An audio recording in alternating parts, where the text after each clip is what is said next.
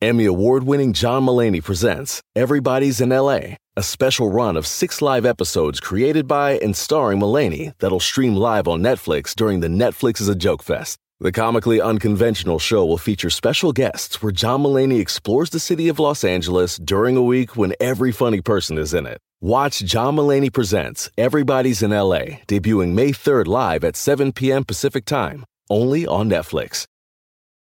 Save big money on everything for your spring projects at Menards. We have all of your garden and landscaping essentials. Master Garden Premium Garden Soil contains a slow release fertilizer that feeds gardens for up to nine months. It produces better results and is ready to use for all your gardening needs. Save big on Menards' great selection of garden and landscaping products. Compare brands in store or online at menards.com. Save big money at Menards. There's no place to escape to. This is the last podcast. On the left. That's when the cannibalism started. What was that?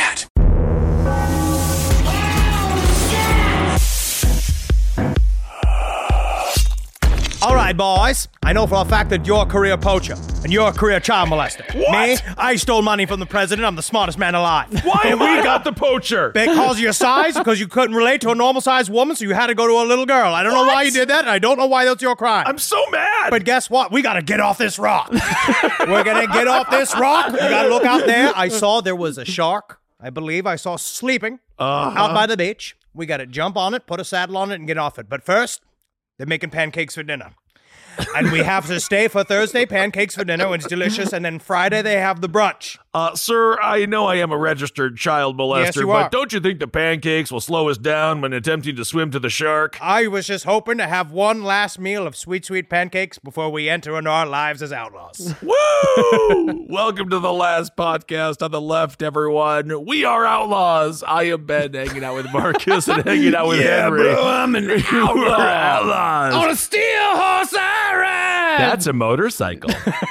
Alcatraz! Gotta get off this goddamn rock! I've got to get off of this rock. And by rock, I mean crystal meth. All right, everyone. Today it's really exciting. We are on to part two of our tale of Alcatraz. Now, before we begin, this episode and the next also use the true crime classic Escape from Alcatraz by J. Campbell Bruce, which is still considered the definitive work on the history of the prison. So, when we last left Robert Stroud, he was at the top of his bird game at Leavenworth Prison, still serving a life sentence in solitary confinement for the murder of a prison guard decades earlier. He loved it there. Yeah. I actually was reading a really emotional part of Looking Outward last night hmm. where he was talking about the feeling, and I, I kind of felt it on the inside, of what it's like to be a young man, to be 19 years old, and have those doors slam behind you and realize there ain't no way out of this hooscow. And Right. it seems to be very harrowing. Yeah. It's absolutely horrifying. And of course, when Marcus says Stroud's on the at the peak of his bird game, that means he is covered in three feet of bird shit. and that's how you know he has reached the top. And from some of our letters from side stories, we found out that actually the really bad smell that comes from bird shit is the fact that a bird's asshole is both its pussy and its asshole. the cloaca. Mhm. And so what comes out of it is thicker piss than just the shit. And that the shit doesn't actually smell as bad as the thick piss that comes out mixed with the shit. Oh my goodness. All right. Lucky male birds, I guess. They got the twofer there. Now, when America entered World War II, a large number of prison guards left their jobs to enlist in the armed forces, and as a result, Leavenworth no longer had the resources to indulge Robert Stroud's burgeoning bird business.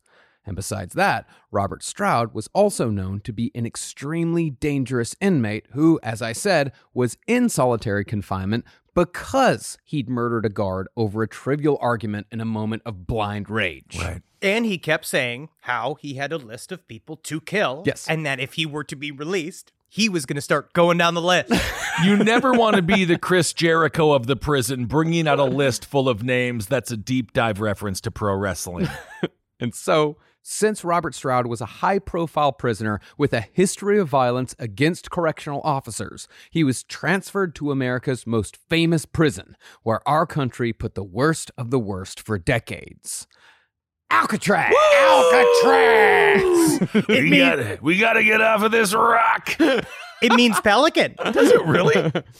Now, to get an idea of what Robert Stroud was facing in Alcatraz, and because it's an absolutely fascinating place, let's get into the history of the prison itself, as well as what conditions were like by the time Robert Stroud arrived. What I do like is I did watch a couple of like history of Alcatraz documentaries, and they always just start. Can you even imagine the Native American first washing ashore and seeing the birds are plentiful, and just the sheer look of delight on the Native American's face as he saw just how many eggs there were to procure. Oh. Eggs and eggs and eggs. Piles of eggs. So many documentaries just talk about they just it was like, oh, so you're just saying Alcatraz back in the day was just like a grocery store where they'd go to get their eggs. Yeah, full of eggs. I call those the Ken Burns side quests that nobody wants to go on except for Ken Burns. Piles of eggs. Piles of eggs. See, while we tend to think of Alcatraz as an ever present 20th century American institution, it was only actually used as America's first Supermax Institute for 30 years, hmm. from the blood soaked days of Prohibition until the early to mid 60s. Now, Alcatraz Island itself had been used as a prison in some form or another for centuries prior to its use as a supermax, but its existence always had a singular purpose. Alcatraz was meant for punishment without an ounce of rehabilitation. And not to be confused with the Supermax that popped up in Bayside, of course, from Saved by the Bell. He started with just the Max, and the burgers were fine. But wouldn't you believe it? That high, those high school kids gave him so much money after buying so many French fries, he was able to order or able to buy the Supermax, which had even larger jalapeno poppers, had even larger burgers. I could go on with this bit that's not working. I love it. I could I, could talk for hours about the Supermax bit that I had in my head and I formulated it and I was like, this is gonna get him giggling. And maybe it didn't work. But the premise is the restaurant business. He did fucking better. You he went- got a better fucking restaurant. You've been talking for four Bayside. minutes. You've been talking for four minutes. The joke is the Max is a Bayside. Like, oh, A generation so ago. I, I we got to get off of this rock. You did this. You're the professional child molester. You're a professional paid child molester. Well, the first European explorers to discover Alcatraz Island in 1775 described it as a bleak, barren mass covered in pelicans.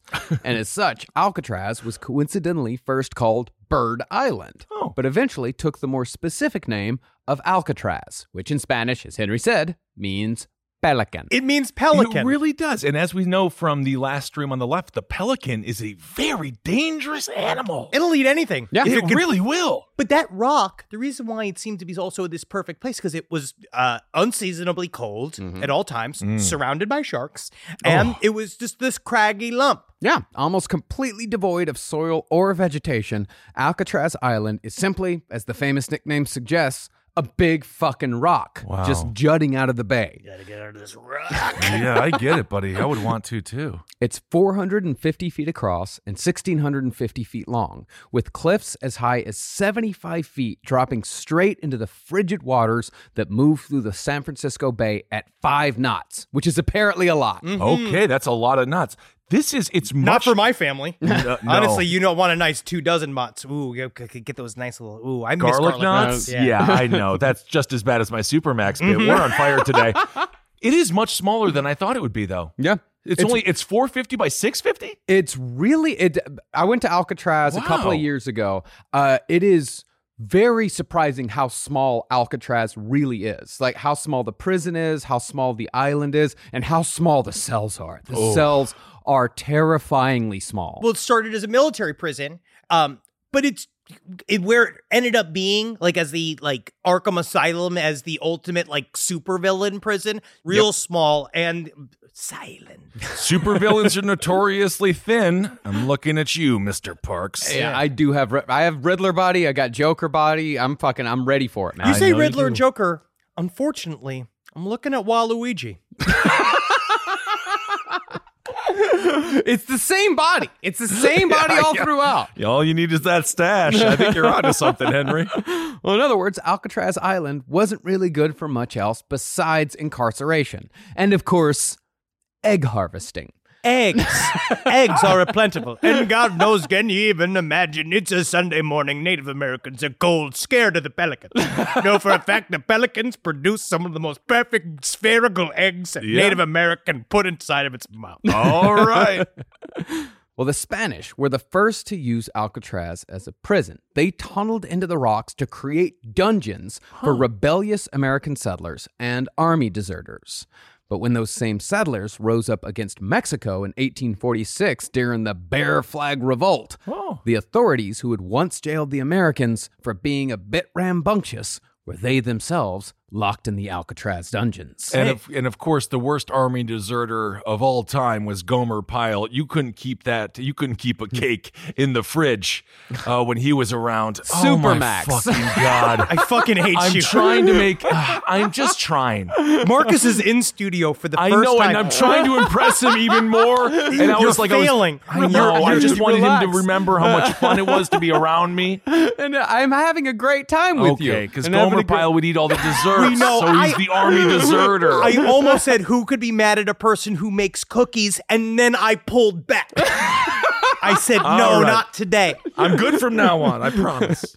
Well, two years later, the gold rush hit California, and settlers began sailing from the east coast to the west by going all the way around South America to avoid the long and dangerous trip across the continent through the American wilderness. How in God's name going around in a boat? How is that remotely easier? It was much easier. Like, it was- Really? yeah, it really was. I by watching Ken Burns' The West, I know Oh. this. I'm sorry, I I forgot I had slipped into that coma by the time he was like, and Wyoming.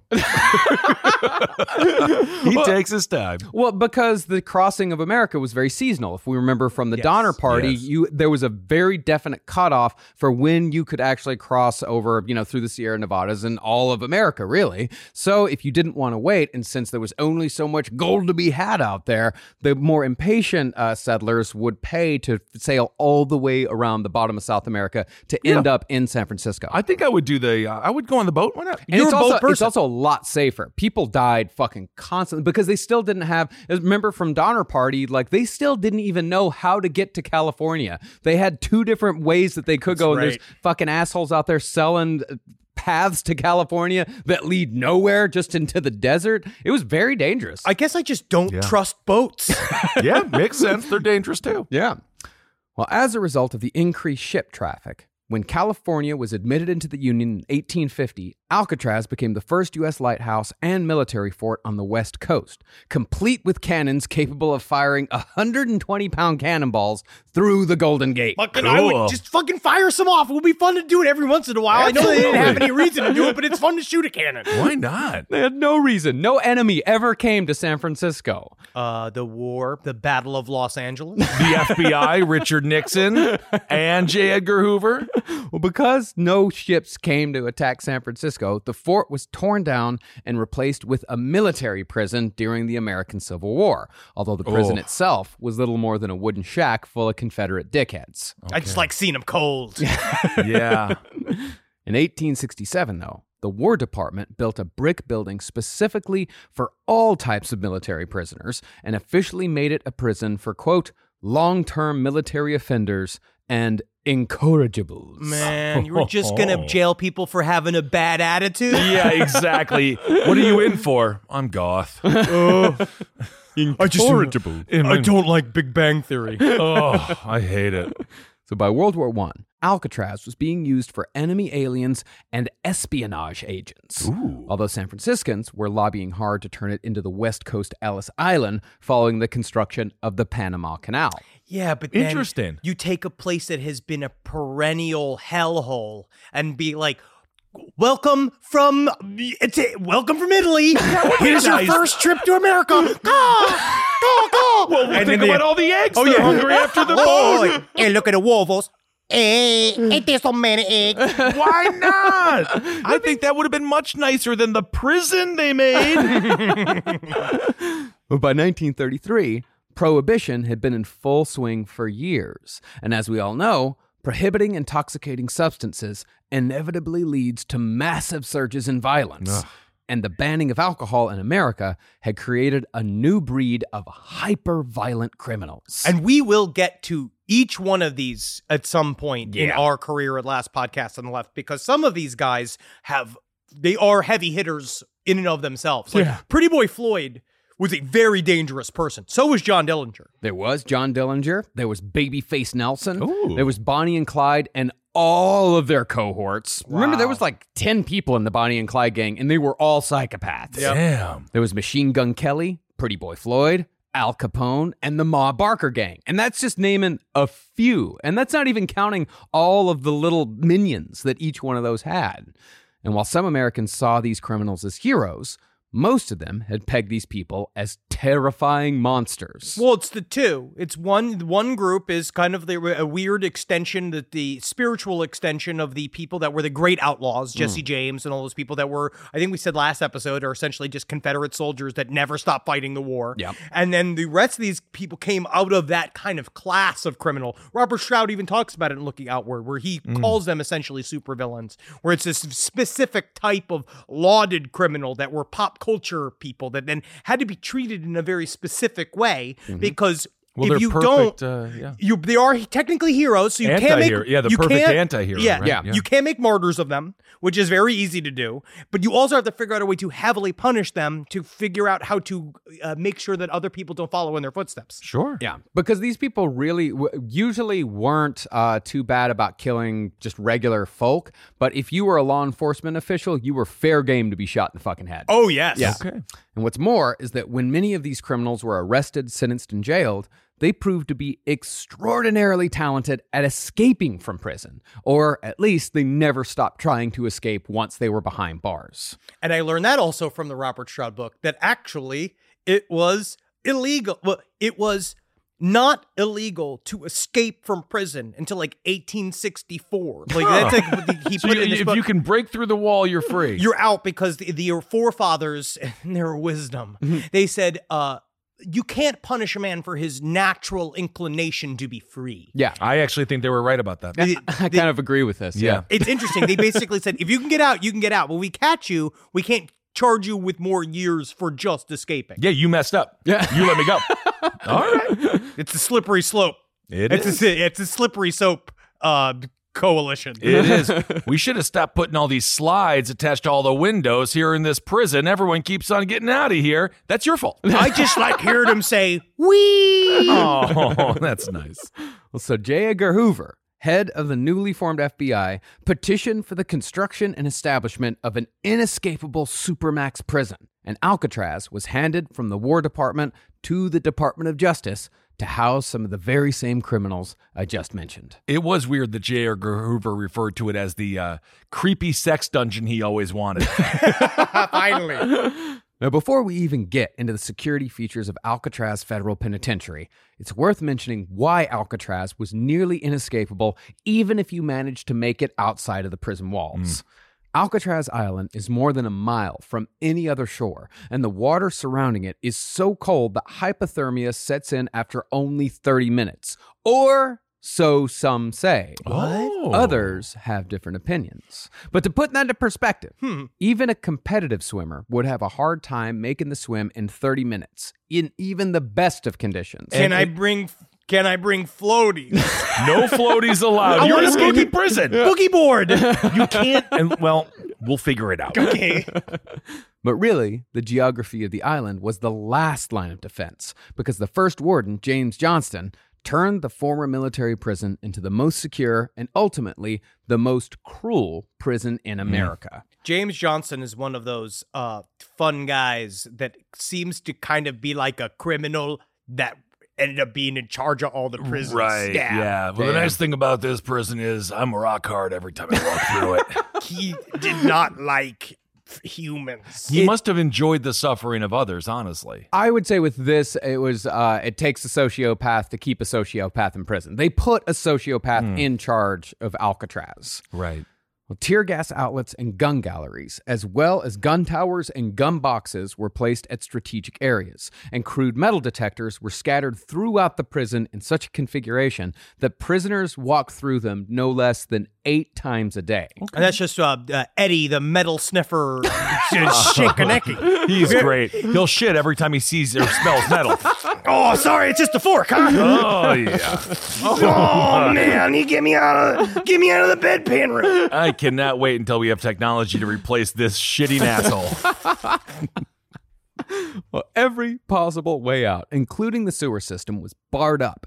But even if a prisoner managed to make it to that point, most bars in Alcatraz were round, tool proof, ultra hard rods, impervious to hacksaws. And besides just the fortifications, the man overseeing everything was the armorer. Sealed away in a vault only accessible from outside the prison, the armorer was the all knowing, all seeing god of Alcatraz. Cool. At least by 1930 standards. Sure. Yeah, how could he see everything without like CCTVs? Ah, he could hear everything. Microphones were hidden all throughout the Oh. prison, and they all fed directly to the armory. So he was the first podcast audience. and the armor received 12 total inmate counts a day. And the moment an inmate went missing, both the Coast Guard and the San Francisco police were immediately alerted. Hmm. In the event of a riot or a prison break, the armorer hit an alarm which summoned all off duty personnel who lived in the tiny Alcatraz town to come help, where they would be armed with rifles, pistols, and submachine guns out of the armorer's personal stash. so people act there was a little enclave, a little community on this small ass island. I was- Absolutely. how would they how? I was watching this documentary that it's very similar to the. I mean, you know, it is very similar to the tiny towns that used to be in Auschwitz.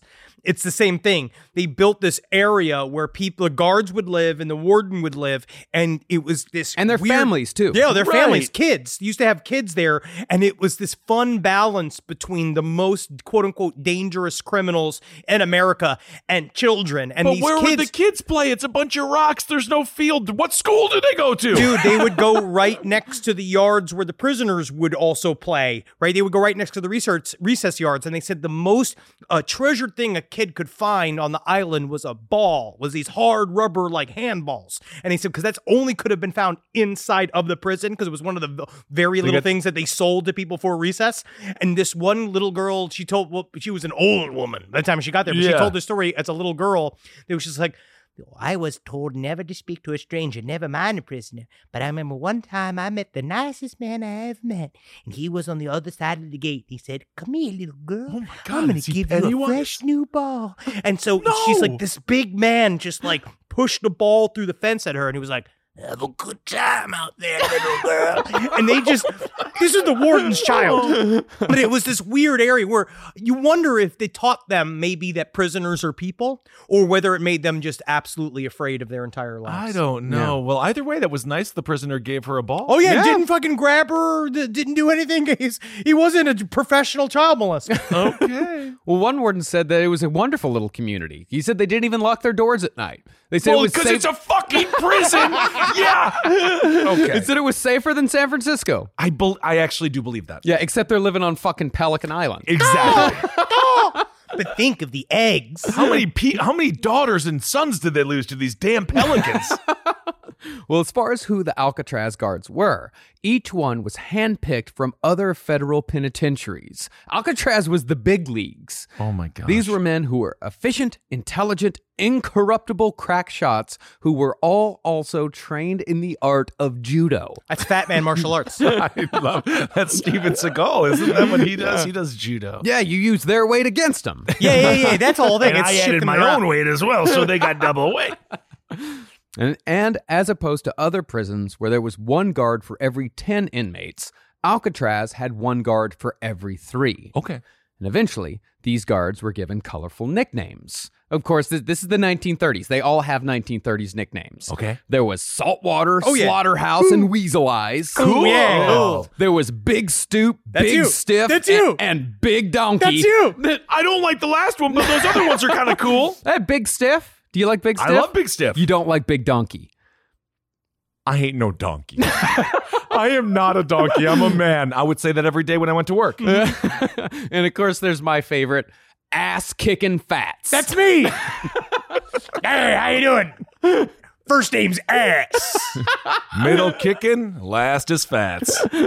But concerning that Alcatraz town that we mentioned earlier, an entire community existed just outside of these prison walls. These people had square dances, bridge parties, they had an annual Christmas gala, and it was all put together by the Alcatraz Women's Club. And they even had a fucking ballet once, the Alcatraz Ballet. Wow, that's extremely interesting. but it also showed there's something about that sense of control of the warden being like we have this neighborhood of, of pure peace on one side and then this other a concrete block of silence on the other side Well, he's definitely got a mini dictator lifestyle going for oh, sure. Absolutely. But what made Alcatraz one of the worst places on earth for prisoners was not necessarily mistreatment by the guards or even the cold San Francisco Bay wind. What made Alcatraz a pure hell was the monotony.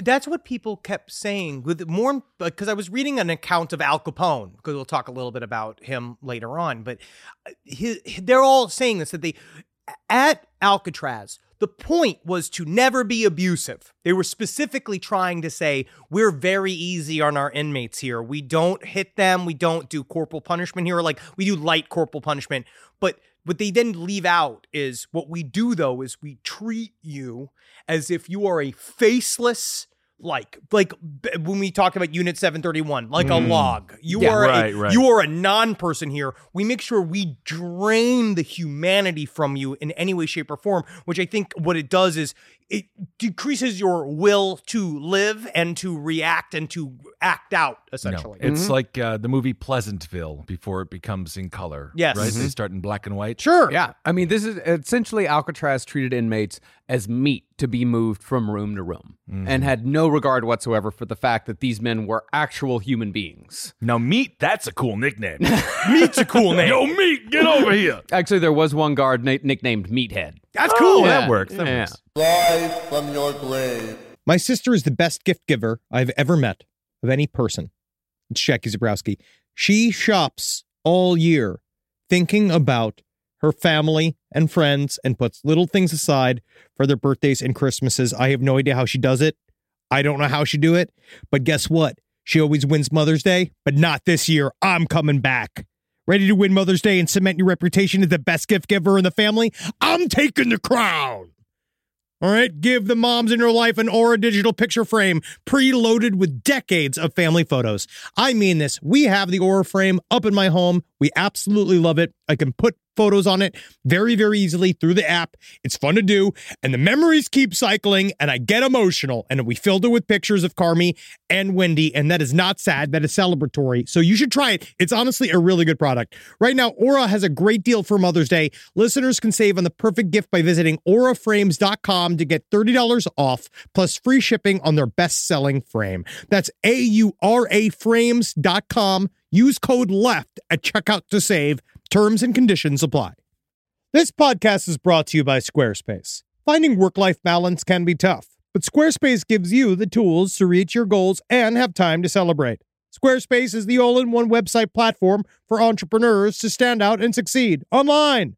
With the new guided design system, Squarespace Blueprint, you can select from curated layout and styling options to create a personalized website optimized for every device. Get your website discovered fast with integrated, optimized SEO tools. Plus, make checkout easy for customers with easy to use payment tools. And with Squarespace AI, you can explain what your site is about, choose your tone, enter what you need, and get auto generated text. And that helps you save time. I know I'm sitting on about two literal wheelbarrows filled with horse pics. Now, part of the issue has been is a lot of these pictures are getting stopped at customs because some of them do depict various world leaders in horse-like circumstances that seems to be pinging a lot of these custom agents accounts. Now, so what I've done to do is like so while I'm trying to work on hand smuggling these horse pics over various country borders, I then also have time because Squarespace is doing all the other ad work for me to go and work on my killdozer at home.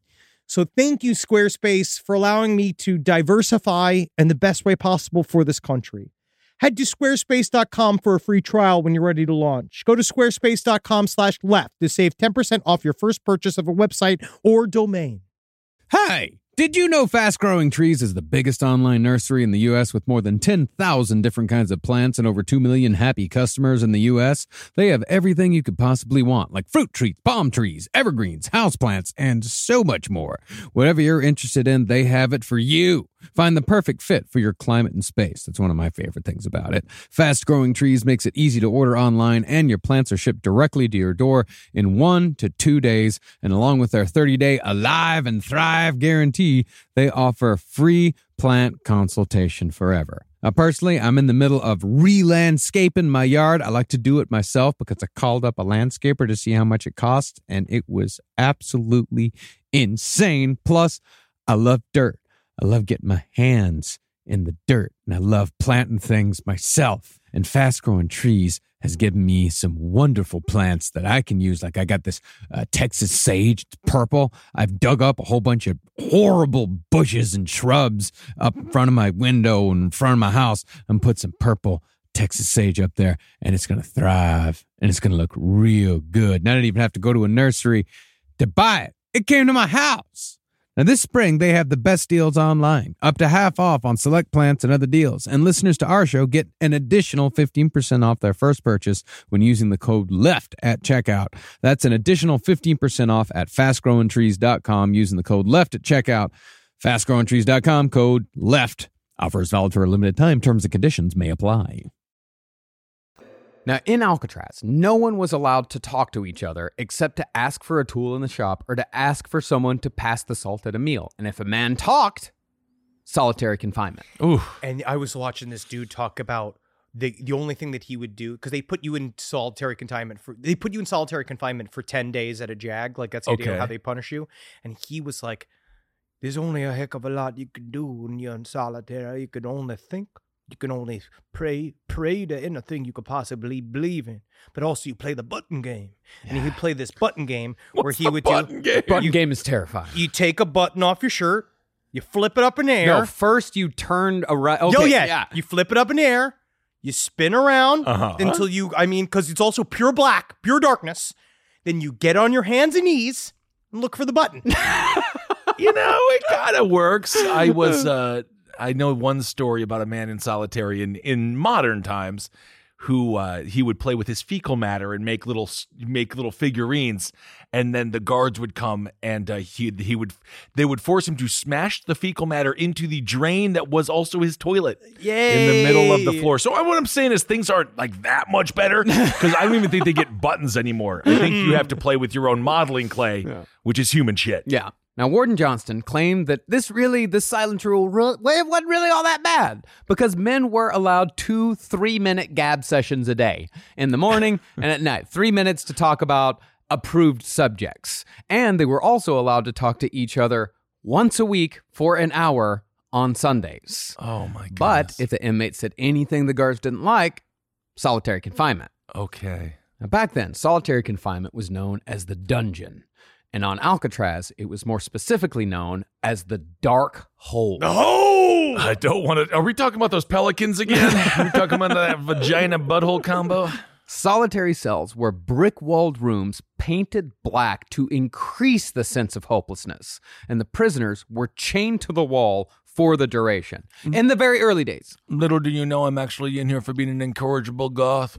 So I'm actually quite enjoying this dog dog space. I actually think it's too light in here. Uh, I think WandaVision is for normies. Solitary. Well, the cells themselves were damp because they were close to water cisterns. So, like the, the walls would sweat and would make them oh. colder. And the inmates were also routinely deprived of shoes when they were in the dark hole. For sustenance, they got a cup of water twice a day and a slice of bread once a day. And toilet facilities were limited to a bucket that got emptied once every nine days. Oh. All right. You know when your piss becomes solid? It's not. Oh, wow. All right. But again, Warden Johnston insisted that the dark hole was humane because no man was ever left in solitary for more than 19 days at a time, at which point he'd be taken outside for a shower before being put right back in. It's like how our ah. parents thought that they should all get parent awards of the year because they didn't beat us within an inch of our lives like their parents did.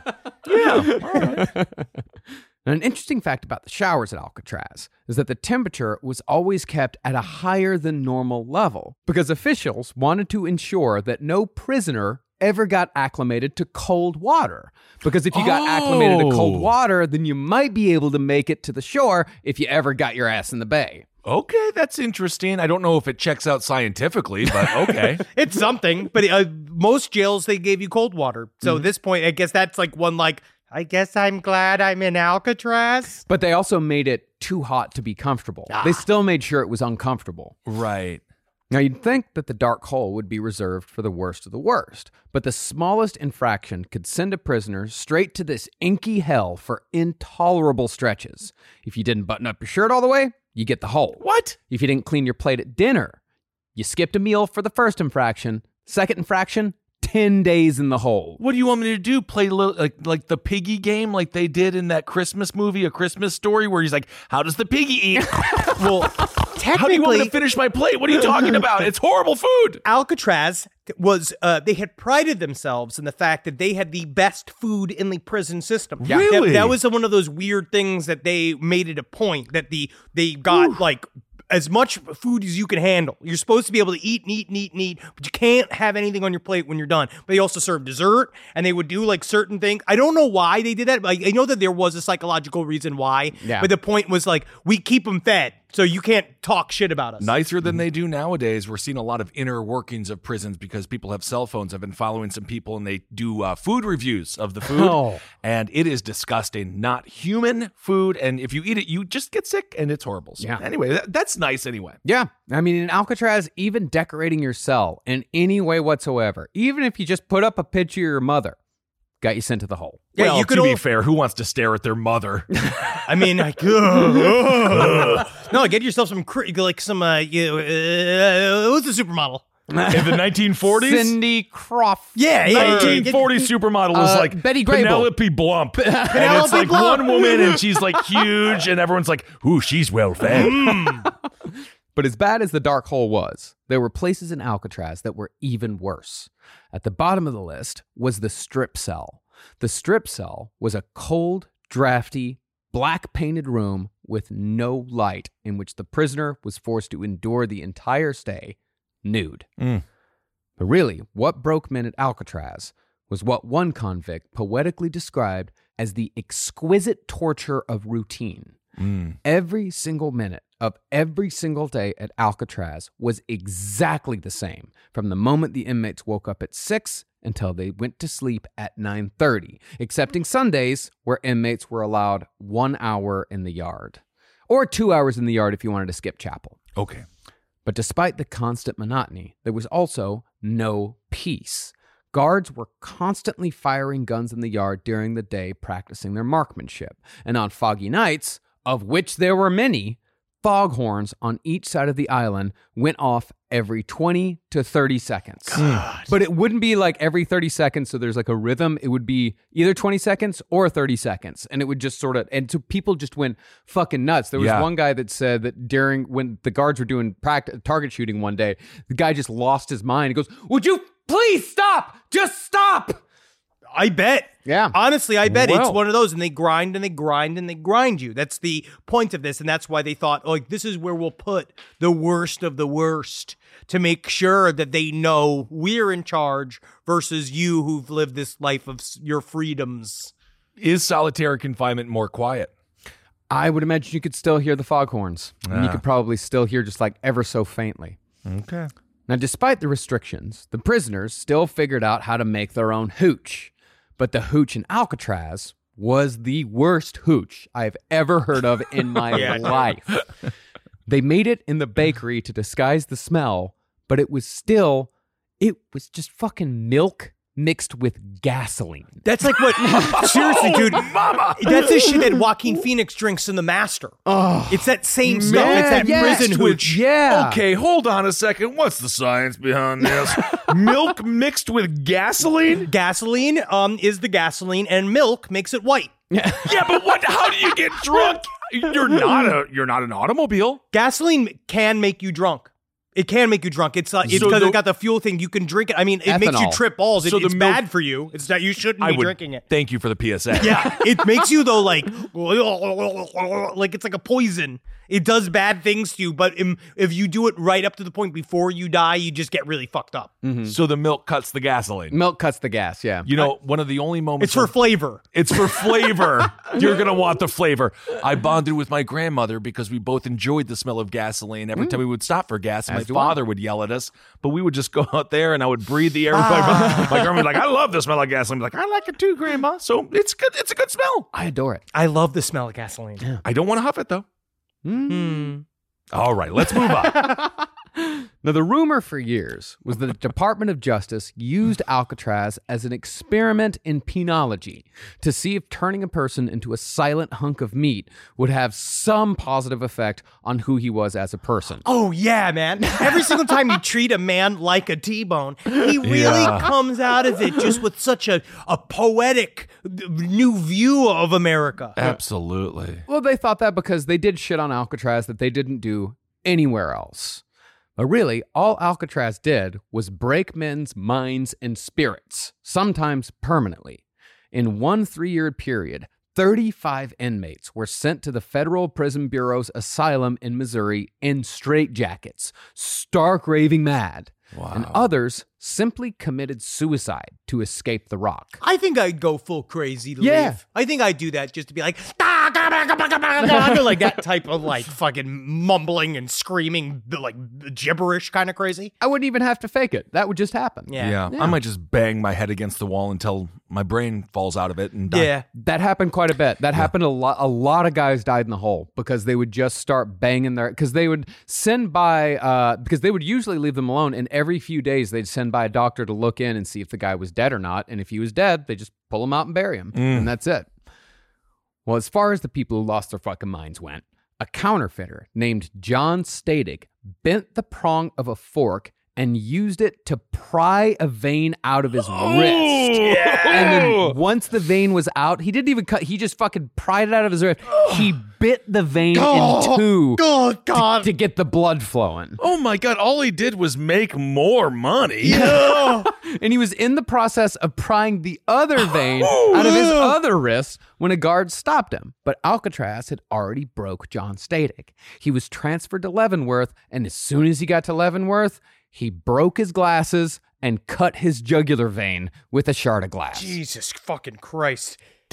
Another inmate named Joe Bowers was in Alcatraz for stealing $16.63 from a store in California. That's it. I mean, But the charge had been bumped up to a federal offense because there had been a post office in the same building. That was before uh, federal crimes were really a full thing. The main the main federal crime was fucking with the post office Of or with the course. banks.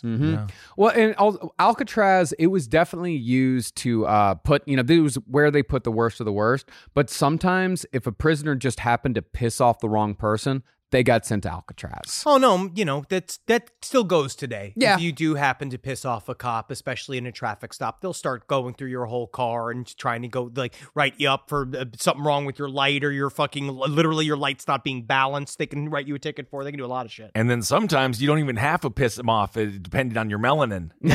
uh, they'll just do that anyway. Yep.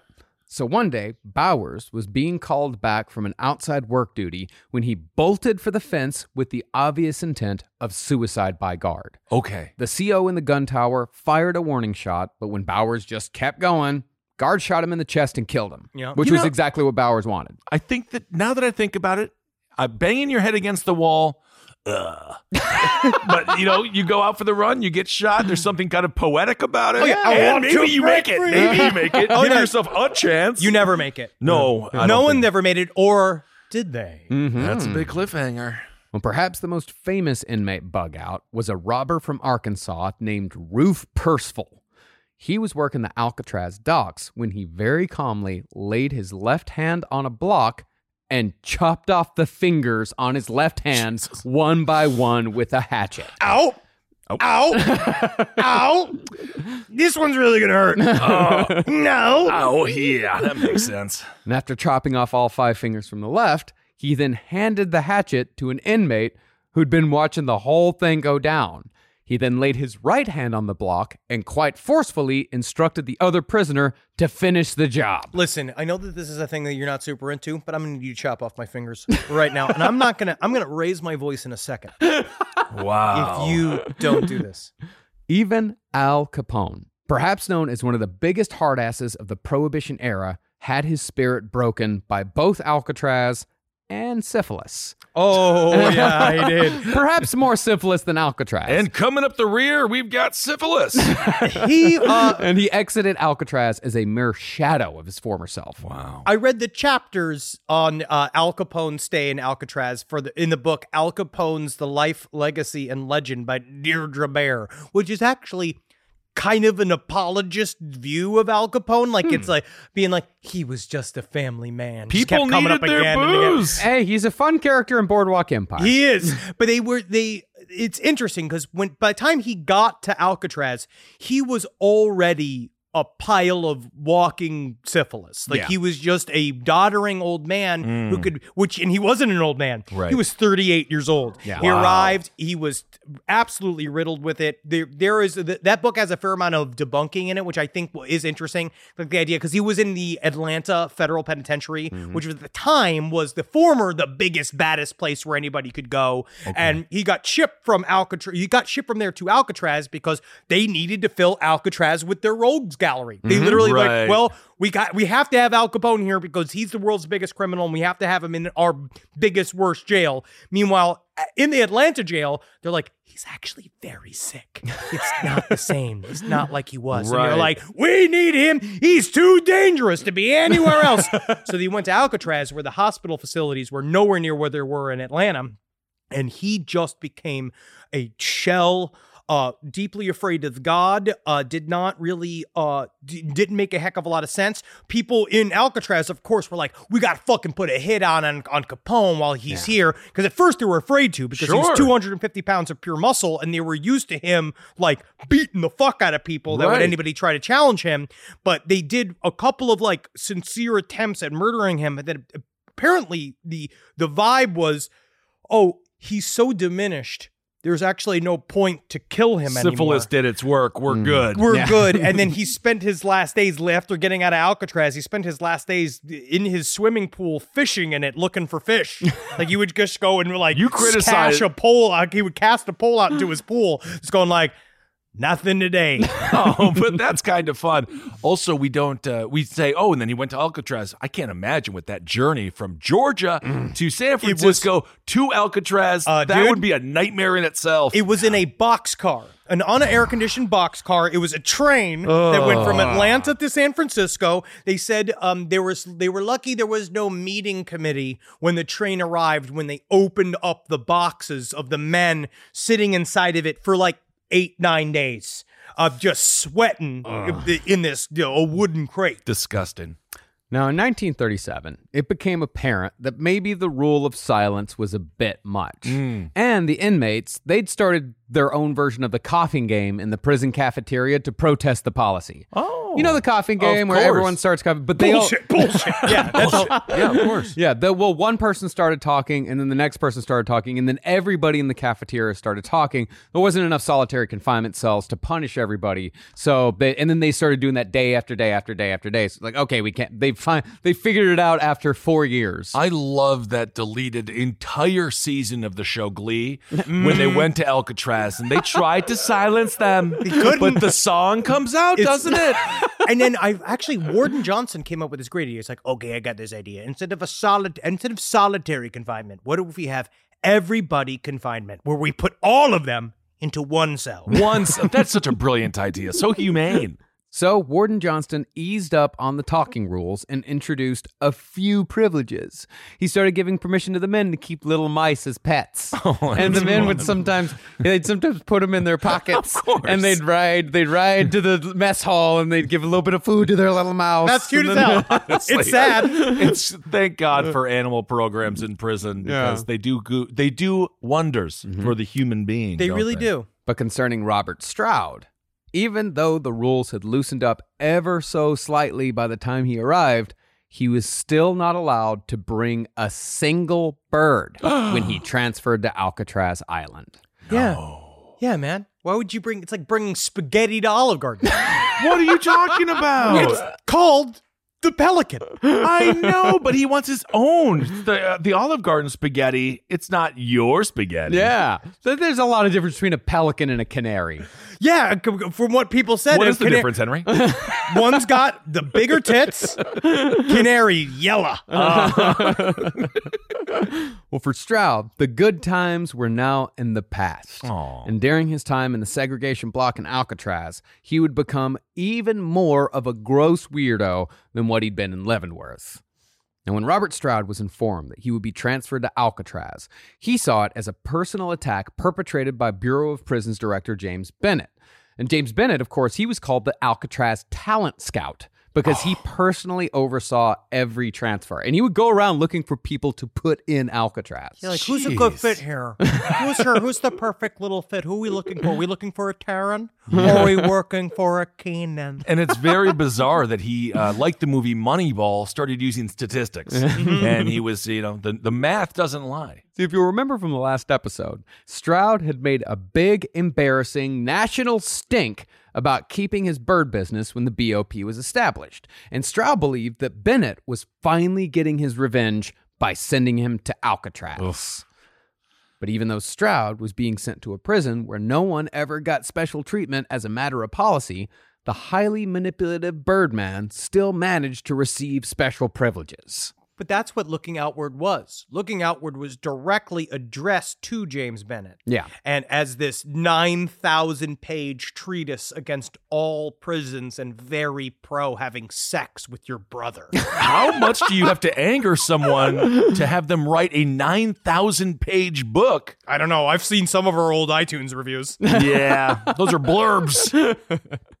Now, even though Stroud lost his birds when he went to Alcatraz, which makes the whole Birdman of Alcatraz thing a complete misnomer, Damn it. his cell was still filled with bird books, bird papers, legal pads, Oh. and bird magazines. And Tell you what, at least it smelled a heck of a lot fucking prettier. Yeah. Absolutely. But just because Stroud had more privileges didn't mean that his life in Alcatraz was easy. Remember, Stroud was still serving a life sentence in solitary confinement, although he wasn't in permanent residence in the dark hole. Instead, Stroud started his time at Alcatraz in the segregation unit, where he had some interactions with other prisoners here and there, but for the most part relied on guards who absolutely despised him for human interaction. Mm. I watched this old timey TV segment of Johnston talking to Edward Murrow, that guy. First of all, back in the day, a cigarette used to last 15 minutes. They were really good cigarettes, the American Spirit brand almost. He, he just sat with a burning cigarette for the entire segment. He never even sucked on it, but it was just kept burning and burning So and burning. cool. But Johnston was talking about, he's like, as you can see here, we got our segregation unit. It's far more accessible than a solitary confinement unit. And he went and he just was like shaking the bars, shaking the bars. He's like, it's perfect for rehabilitation. Indeed, it seems like it.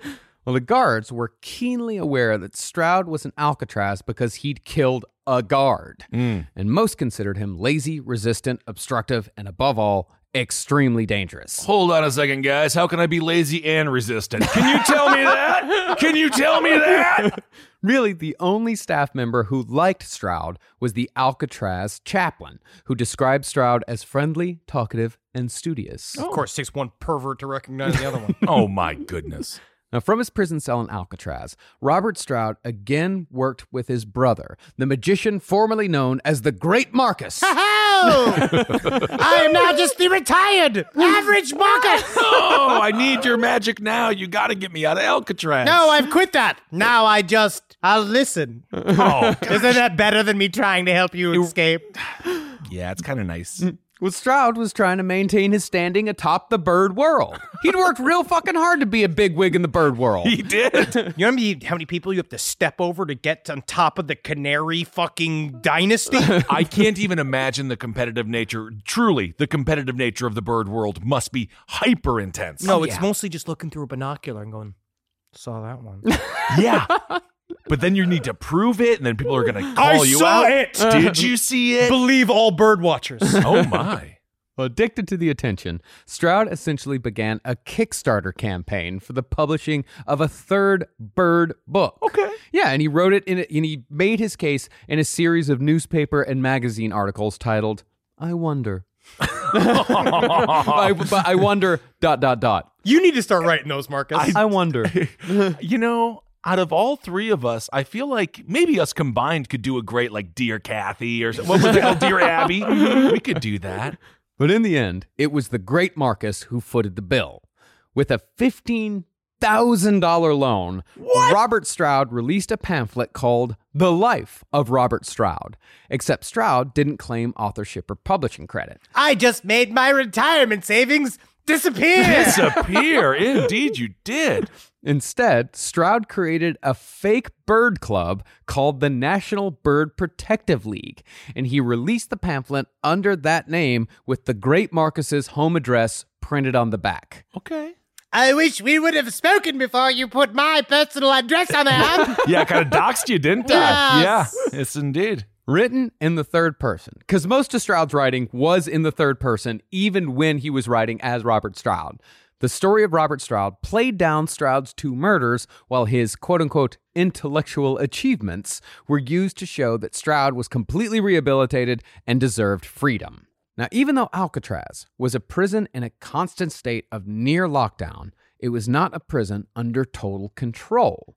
And Robert Stroud, even from his segregation cell, was able to exert his manipulative powers over other inmates without even looking them in the eye. Hmm. the read I get from Stroud and the way people viewed him, because because th- they talk about it in every Alcatraz documentary I was watching, it's Robert Stroud is always at the very top of like one of the most infamous criminals. Uh-huh. Where you when you look at his series of crimes, they weren't that crazy, but his Oh, it was triple murder. yes, but Double murder and a attempted murder. but he's not Al Capone. You know I am mean? so sorry. But he's I, not, I like, hear what you're saying. He's yes, not a fucking criminal mastermind. Right, he just right, has right. no impulse control and he's an asshole. Yes. And but the thing about Robert Stroud is that his aura really preceded him. People Hmm. were humbled by him because there was a part of it there there's just game respects game where people were like well he's managed to figure out how to manipulate all these prison systems. But also there's just the and you can ask us how that feels as new york times bestselling authors.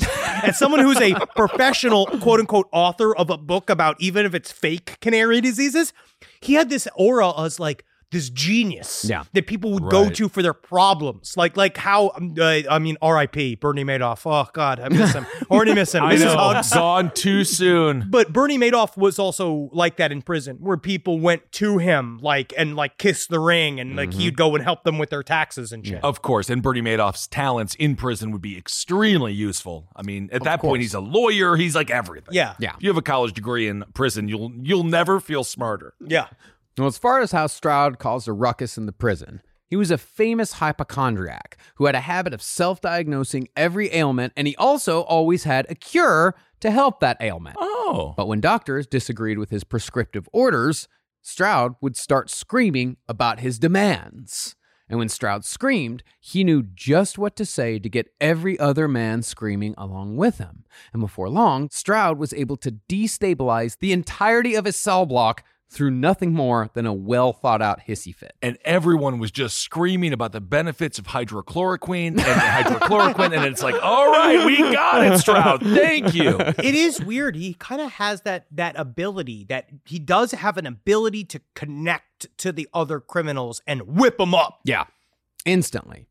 But Stroud was also smart enough to never involve himself in any sort of physical action, and he never once participated in a fight a mutiny, or any of the many, many escape attempts at Alcatraz. That was a that was one of the weird things about Al Capone that they discovered eventually was that that was why the faith in him began to erode because people kept didn't understand why he didn't want to be in any escape attempts and they would hit him up they would try to extort him for money Yeah. and he just go like blah, blah, blah, and just like Right. give me that fifteen thousand dollars Al Capone you can uh-huh. give me that money and then him slow like "Ah, there's an umbrella there's an umbrella in my head it's, my feet are little fishies and then they have to go like Oh, well, I guess we're not getting that money, huh? No. No, when nature got to him, he's done. Well, really, the only time Stroud was ever involved in any of the various attempted prison breaks and riots was when he played a small ancillary role in the so called Battle of Alcatraz in 1946. Battle of Alcatraz is fucking sick. Yeah, Sounds this is crazy.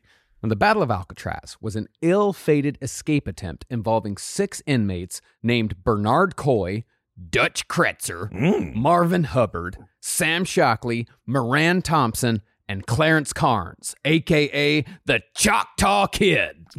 Man, that's what I want my to be. that's my crew, dude. Choctaw Kid. Yeah, wanna be the man. Choctaw- What have you done to deserve the nickname the Choctaw Kid? Not me. I want that to be my friend. I don't want us all to go out to get fajitas and be like, and I'll name each one as we sit that like this great place up in, in the valley called Salsa E Beer. And hang out and just go and be like, yeah, this is my boy Dutch. What you want? I want burrito. Yeah, you get it Dutch. it is very intense when you name your friends like that. This is my buddy Choctaw Kid. What do you want? I have some nachos. Fuck yeah. Seems very aggressive. Now, as opposed to some of the prisoners we mentioned earlier, all six of these men were dangerous individuals with multiple murders on their rap sheets, and half of them had been sent to Alcatraz for escape attempts at other prisons. Marvin Hubbard had escaped from a county jail in Tennessee and had been sent to the Rock after inciting a prison mutiny in Atlanta. Miran Thompson had escaped from prison eight times. Oh. Damn. Dutch Cretzer had killed a man in his escape attempt, and the Choctaw Kid, only 16 when he committed his first murder, had escaped from his last prison by using a hacksaw smuggled into the prison inside a watermelon. Cool. Honestly, that's so fun. That's just like an Instagram thing now. Now, Dutch had already attempted escape from Alcatraz once, and he'd been sent to the dark hole for his troubles. But after he returned to Gen Pop, he joined in on a plan orchestrated by Bernard Coy, who was about to attempt his first prison break. Can I just ask this? You know, I know that things have gotten way too strict and I hate our prison system, but at some point you just got to be like, oh, here's a huge watermelon. So uh, I guess we're just going to give this to the prisoner. It looks like this could be almost a suitcase. It almost seems this seems like you could- rattling. It's rattling. Like, it's around. rattling. What's going on in Well, here? we better give it to him because you know how he, he loves to get watermelons. What is happening? I don't know. Now, the plan itself was exceedingly simple, almost to the point of stupidity. From what I can tell, the four original plotters, Dutch, Hubbard, Coy, and the Choctaw Kid, had planned to take advantage of the set schedule of the guards. They'd noticed a flaw in the guard flow in which one guard would be alone and out of sight for a short period of time. Hmm. So their plan was to knock out that guard, then use a bar spreader to break into the surprisingly poorly watched gun gallery. Once armed, the prisoners would take hostages, pick off the guards in the gun towers with rifles, and flee to the deck and freedom thereafter. Sounds like a yada. It sounds like a lot of yada yada yadas in there. If it works, though. because you just get there. It's like once we get on the other side, all we need to do is kill all the guards, get through the bay. Now, surprisingly, they did get as far as knocking out the guard, and they broke into the gallery, Okay. and they were able to heavily arm themselves. Can I say this? If you are trying to break out from jail, I would. I do agree that the key is simplicity. yes. Instead of doing super super complex actions, Right. it's actually best to find a small hole, hide in a laundry rig. yeah. Sure. Try to fit into a watermelon. and, say, and then put return to sender on it. Get a watermelon. Get a watermelon. Get a sent to you. watermelon. Gut it. Fit inside of it. Mm-hmm. Return to sender. Wrap yourself in toilet paper. put a little sign on yourself, say, I'm a mummy, please send to Egypt. So many ways to do it. One of my favorite Alcatraz escape attempts was uh, a guy, like, apparently the uh, prison had uh, a tailor. So these prisoners would actually, like, make dresses and suits for people. Al Capone was trying to work in the tailor shop, but he didn't have the, the uh, what's it, the Uh, tiny of the, the fine muscular mo- the fine motor skills. Yeah. yeah, yeah. yeah. Riddled with syphilis. But, yeah. but one time a guard died, and for some reason the widow thought, was like, okay, why don't I have the prisoners make my morning dress for me uh, to wear to the funeral? And so she sent in the order, and one of the prisoners, the prisoner that made the dress, actually put on the dress himself and made it all the way to the fucking dock mm-hmm. before finally Just someone. a lady, just a lady. No, just a nice, normal lady who is. I'm not a man. well, okay, so back to the Battle of Alcatraz. They've knocked out a guard. They've got a bunch of guns. They've Cool. broken into the gun gallery. All right. And since the first part of the plan went so well, two more prisoners, Sam Shockley and Miran Thompson, they decide they'd just fucking jump in and see how far this ride went. Oh yeah, right, hopping in a little late, but okay. hey, but for them, anything was better than staying on Alcatraz. Okay. Even if it was kind of a half baked plan. But as time went on, more guards kept popping up. So each one had to be subdued, tied up, and locked in a cell with the first guard they'd assaulted. And before they knew it, they'd subdued, captured, and imprisoned 10 Alcatraz guards. Good for them, and they were no closer to moving off C Block than they'd been after they'd captured the first one. there has to be a finite number of guards. They're not respawning. This isn't the Outriders. but it's like a hundred guards. So now you've only gotten through like ten of them, and they're sitting there, and you're no closer to getting out. And now you're like, are we just knocking out guards today? You got to do it. It's going to take a while.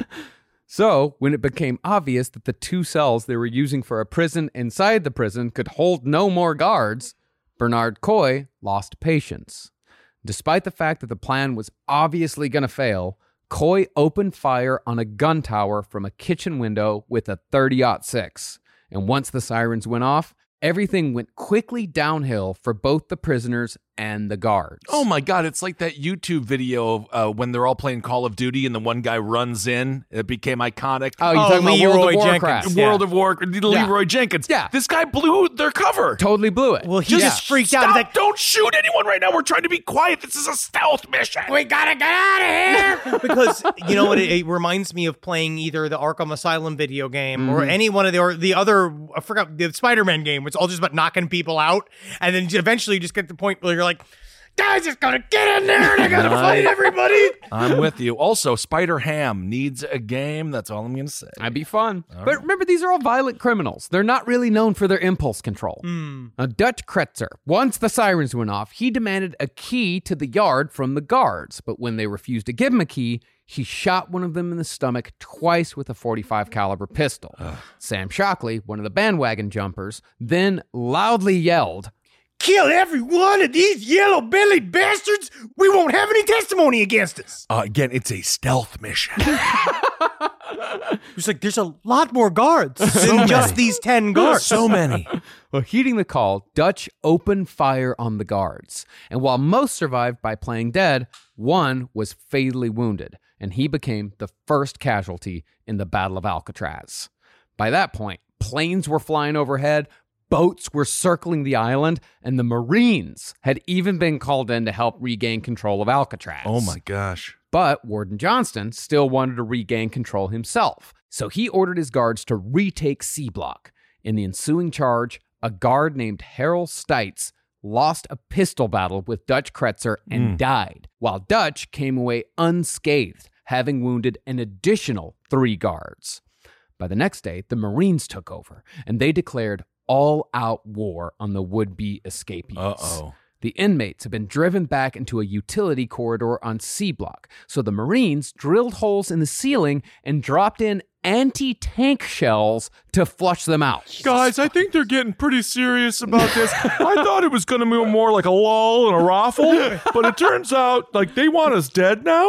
I'm really sick of subduing people, and now the Marines are here. Oh, guys. While the shells were being dropped, a warrant officer named Buckner fired through the gaps in the bars with a Garand M1 rifle. Then the Marines dropped an additional 150 hand grenades through the holes while fighter planes flew overhead for psychological effect. Honestly, the Marines were just having fun. Yeah. Thi- this was an exercise Yeah. that they've been waiting to do. Low stakes. These are World War II veterans. Yeah. The real low stakes for them.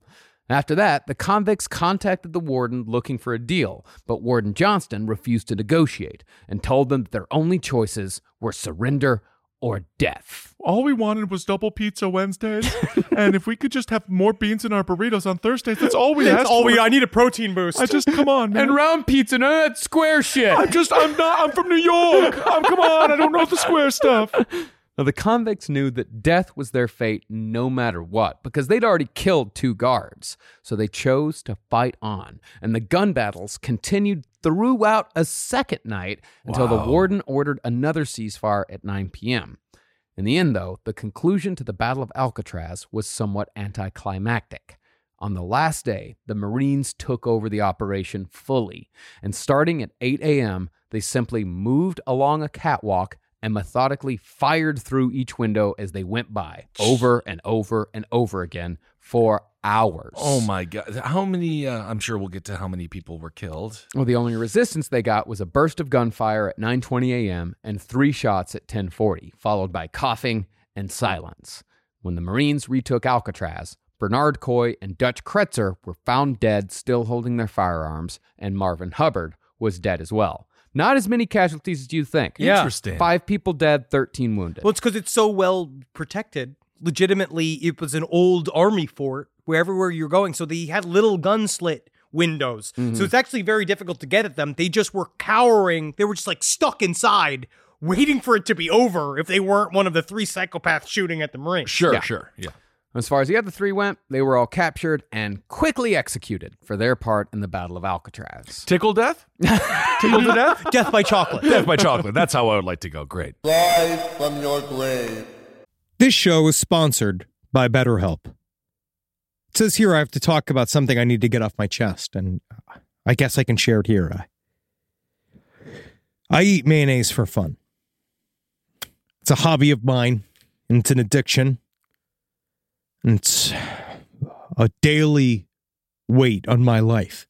How much I need whipped egg whites and oil crammed into my veins as soon as I wake up. And a lot of people carry around a lot of different stressors, big and small. Some people are presidents, some people are soldiers, some people have to eat mayonnaise, especially with hard boiled eggs, which is what I eat for lunch.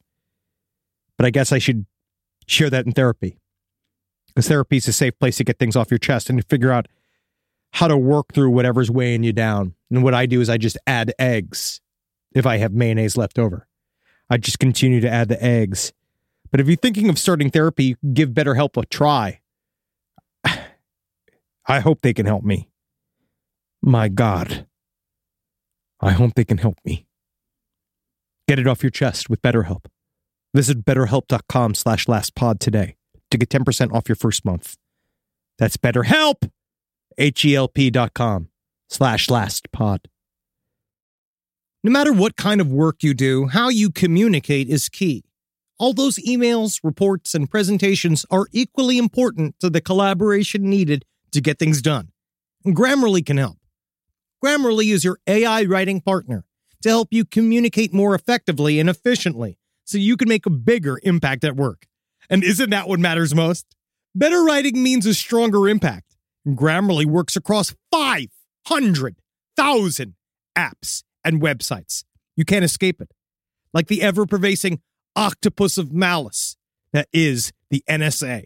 Grammarly is watching your every move, making sure that you're doing it right. Data privacy and security are woven into the foundation of Grammarly, into the very essence of its nature.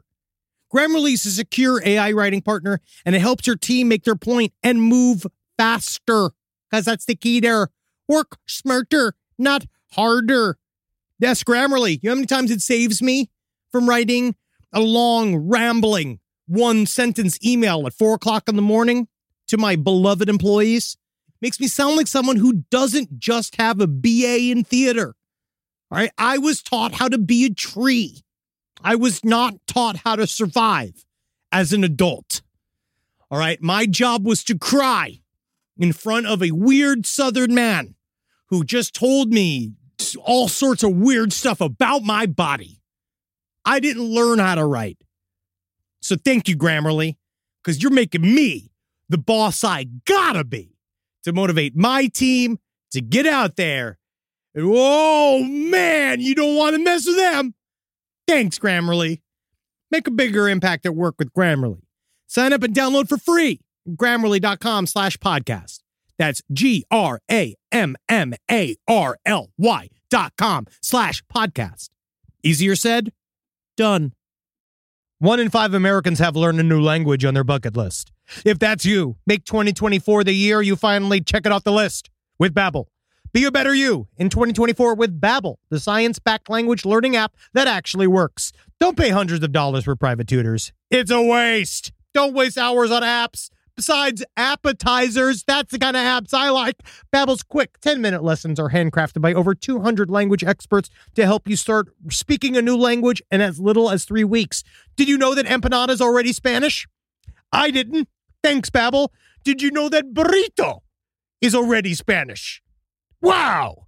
I just got to learn all the rest. And eventually, I'm going to be eating downtown Mexico. Thanks, Babbel.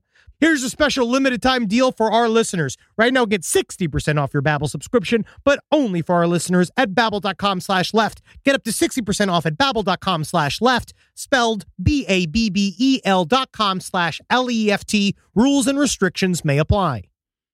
Now, concerning what Robert Stroud was doing during this two day battle, he was heard to have immediately criticized the escape attempt as, quote, promiscuous. He doesn't know what that word means. Promiscuous. He doesn't know what it Uh, means. Yes, he tried to fuck one of the Marines. I know what they're trying to do. They're trying to go out in that sweet, sweet beach and find themselves a boy. Promiscuous. Well, it's the, an older uh, use of the word promiscuous. That the uh, another use of the word promiscuous is haphazard. Okay. Oh, That makes sense. It, it, sure. It Yeah. attach. It's adjacent, Adjacent, to our yeah. term. He did, however, manage to save the lives of three inmates because when those 125 grenades started popping off, Stroud quickly closed the solid steel doors to six isolation cells, and he saved the life of each man. Okay. Only good thing Robert Stroud ever did in his life. Hey, you know hmm. what? Technically, he's negative one. He gets one more kill. He's only killed two. He attempted to kill one, but he saved three. He's almost back to good. He's almost yeah he, with with murder math. yeah. That's not. he wasn't rehabilitating. I mean, one of his chess partners claimed that Stroud would routinely say during a chess game that if he was released, he would grab little boys and girls off the street, quote unquote, eat them up, and kill them because that's what he was owed by society. That's just chessboard locker room talk. Is that locker room talk? You know how these chess guys are. I They're love always consuming the flesh of little girls they scoop off the streets. I know. And then Billy Bush is there just being like, yeah, I wish I was straight too. yeah, I know. He knows all about how guys talk, doesn't he? Now, concerning Stroud's sexuality, he wrote massive volumes of highly detailed pornography that showcased, as author Jolene Babyak put it, his preference for plump, angelic boys Oh. with bright smiles and flashing thighs. Henry, that would be you when you were a it little was boy. technically T both of us, two. although I was too tall. Two for D, and D for you, and D for me. Cast me. I am so upset. the uh in uh, looking outward there is this little section where he does talk quite a bit about the doctor checking his asshole for uh weapons the doctor in Alcatraz. Yes. No, this is actually before this. This was the doctor in Leavenworth, and he was talking because he doesn't Before even get to Alcatraz. Yeah, they went to go look. They they give him a swipe, and Yeah. then this guy, um, the guy that was cutting his hair, he would talk about how um how he would often go and feel at his buttocks, like while he was he would cut his hair a little bit and go and feel his buttocks and feel his buttocks. It was very detailed. Wow. Okay. Well, it's an interesting um, little addition to your barbershop. The thing is, you got to stand out because anyone can cut your hair. But here at Grab Ass Barbershops, It's an experience. it's an experience. That's right. Well, building off of his already prodigious pornographic output, Stroud ambitiously declared that he would write the porno story to end all porno stories. Oh, no. And he created a highly graphic, near novel involving a family that featured every sexual configuration one could think of when it came to a mother, a father, a daughter, and a son. The aristocrat. I can't believe that joke started. Of course, it started with a mass murderer in solitary. Of course, it did. But thank God Gilbert Gottfried did it after 9 11. Oh, God. It Thank was God. actually very good. It was. Thank you, Gilbert. However, Stroud's pornographic writing career ended in 1948 when Edwin Swope became the second warden of Alcatraz Island. Nicknamed the Cowboy, Swope resented Stroud's privileges and confiscated everything Stroud had written in Alcatraz. they call me the cowboy because I only wear the front part of my pants. Hey, all right. Very fun. Well, Swope then figured he'd make the lives of every prisoner in solitary, including Stroud's, even worse when he introduced something called the Alcatraz cocktail. Uh oh. See, every prisoner by law required a certain caloric content with every meal, but Swope directed the mess hall to blend every meal for the prisoners in solitary confinement into a semi solid mass. Oh. And that slurry, the Alcatraz cocktail, was then served chilled in a cup Oh. day after day. Just to further dehumanize whoever was in there. yeah, they, like you are an animal that eats pig slop. Oh. Now, it didn't not that much better now. But No. Now, it didn't take long for Stroud to get on Swope's bad side, and Stroud was soon put into permanent deep lockdown in the second floor prison hospital, completely cut off from everyone except the guards. Now, Stroud's hmm. new room was actually larger than most cells in Alcatraz, but it also didn't have a toilet. So, for the duration of Stroud's 11 years in this room, he was forced to use a bedpan. And as a result of the conditions and the isolation, Stroud totally lost touch with reality. You say he doesn't have a bathroom. I say he has open concept. It is and an what open do we know from watching HGTV? Everyone loves open concept. Oh, nothing I love better than just a big drain or a dish that holds all my shit. but Robert Stroud really like because everyone in you know in quarantine is going like, oh, like will I even be able to wear pants after this? Well, Um, that's a good question. When people stop looking at you, Mm. you, You die. lose perspective on your Mm. behavior Yeah. in any way, shape, or form because you don't have to worry about am I eating weird? Am I acting weird? Because nobody's looking at me. Yeah. Did you just go inward? And Yeah. the human mind is a very strange fucking place. You want to find a nice middle ground between no one looking at you and the whole world looking at you because either way makes you not a human. You want to find right in the middle. Well, Stroud started shaving every single bit of hair from his body because he believed that bald men were more virile. Mm-hmm. And therefore, if he removed all of his hair from his body, he would become, in effect, an unstoppable Superman. Oh yeah, like Gollum, Yeah. the perfect sexual icon of the early 2000s. It's the opposite of the biblical story of Samson. Yeah. Hair is supposed to make you stronger. My mom said that my back hair was a sign of virility. Yes, indeed. But because Stroud was constantly shaving, he developed sensitive skin, and he'd spend hours pouring skin softeners on his Oh. body. God, he must have been like a big old trout. Yeah, and what kind of skin softener did he have? What did they give him? Bleach or something? Borax. I have no Oh. idea. When he wasn't shaving, he was drinking endless cups of tea or eating endless bowls of chowder. Sometimes he'd eat up to 13 bowls of chowder in a single sitting, so much that he'd look pregnant after the meal was done. I'm a mommy. I'm gonna be a mommy to a bunch of soup poop. Oh, uh, that's a. Uh, it's I. He. I guess he had full access to chowder. Yeah, I mean, I guess once he got put in the deep isolation cell, he got. It's actually very confusing because it does seem like the rules at Alcatraz changed all the time depending Okay. on what the guard wanted to do. I see. Stroud kind of became like one of those people that if you ever spent longer than six months in a hotel where you now are now like living in a hotel mm-hmm. where Stroud was put what seemed to be in sort of like I don't think it was supposed to be permanent basis, but then it became permanent. Like he's hmm. just in the then they kind of developed a prison system around him. Yeah. Where because he is this high profile criminal, they can't, I guess, put him in solitary confinement. There's just too much heat on that, so they just kind of leave him and leave him in his own little like apartment, and then they just kind of feed him whatever he wants. And Yeah, and there, I mean, the guards would also interact. Like, there was one guard who said that he would play chess with Stroud all the time because he was actually a very good chess player. But any, if you ever beat Stroud, he always made sure to say, "I'm just doing this for fun." Oh, you're having a good time now, Stroud? infuriating. so he's staying at the prison equivalent of a holiday inn extended stay. Yes. And you know it's an extended stay because as soon as you get in there, you see advertisements for divorce lawyers. And then as soon as you go into your room, you see the last person.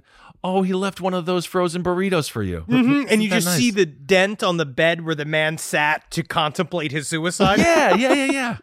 Now, Robert Stroud's story most likely would have faded into obscurity had it not been for the efforts of his brother, the great Marcus. Kazam! I'm back again. Oh my God! You're not a single hair. Oh. See, the great Marcus had long since moved on from magic, but he still had enough showbiz instinct to know that his brother's life story would make one hell of a movie. You say showbiz instinct. I say not naturally having a conscience. So, in 1950, Marcus Stroud effectively became Robert Stroud's agent. And before the book Birdman of Alcatraz was even written, Marcus Stroud began drawing up contracts to sell the rights to a Birdman film. Wow. However, when Stroud found out about the contract, he contributed his thoughts. And his thoughts were surprisingly shrewd. he was not unintelligent. This No. man, uh, to, in a weird way, was very brilliant. He just was completely hairless and slippery to the touch, like a giant chess playing tadpole.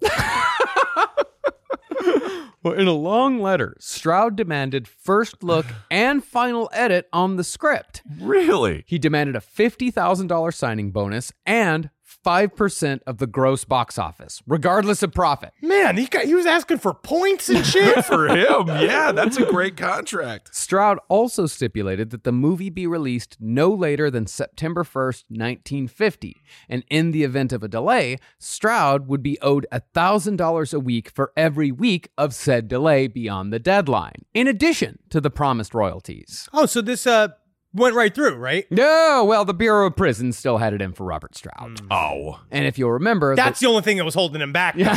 Honestly, it might have been. You could see Buster Keaton signing up for the role. I could see this happening. And if you'll remember, the rule banning prisoners from making money could only be rescinded if the warden said it was okay.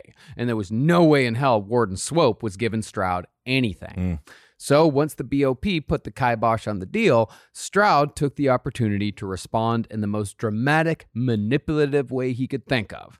And the half hearted suicide attempts began. He needs attention. Yeah. Yeah. For the first one, Stroud somehow got a hold of a bunch of pills and swallowed them all at once. But a routine check by an officer saved his life. But that's exactly what Stroud was counting on. Yeah, well, he mm. got that from the bunch of pills room. They have to start renaming these things, like make it more secret.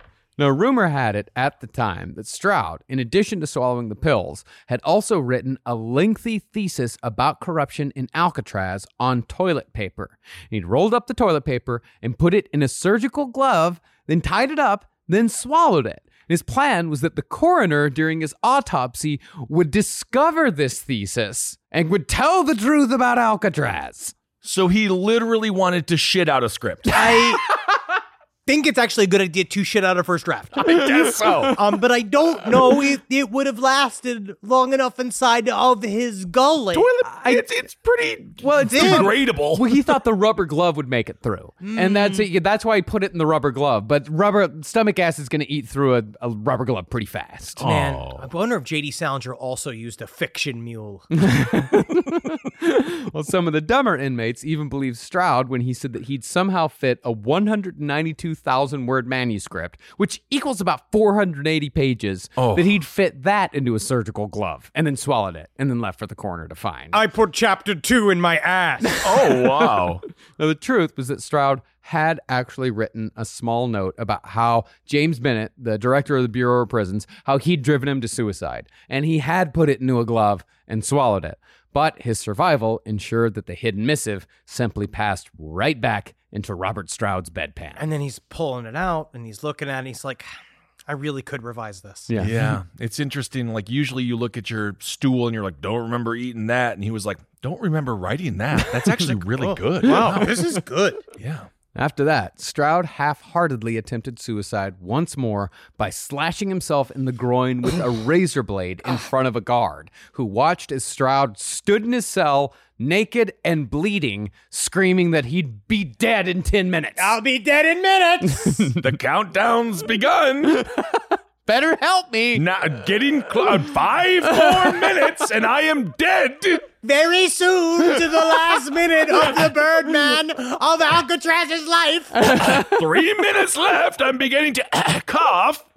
But after that also failed, Stroud just sort of got back to his life. And he started writing letters to the FBI claiming that he had a foolproof solution for getting rid of every communist agent in the United States. But the plan would only be revealed if Stroud would be released. Brilliant. You wait until McCarthy shows up at his freaking jail cell Tell me looking your for plan. answers. Tell me your plan.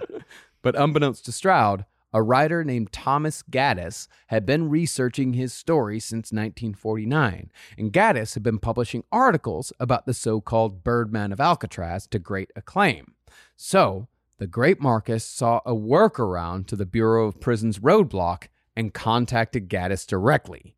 He gave Gaddis over 2,000 letters written by Robert Stroud, as well as 1,800 letters written to Stroud. And these letters form the basis for the book and later the movie Birdman of Alcatraz. Okay. That's fucking savvy. Yeah, it's very savvy. Now, knowing this, it's really not hard to see where everything went wrong.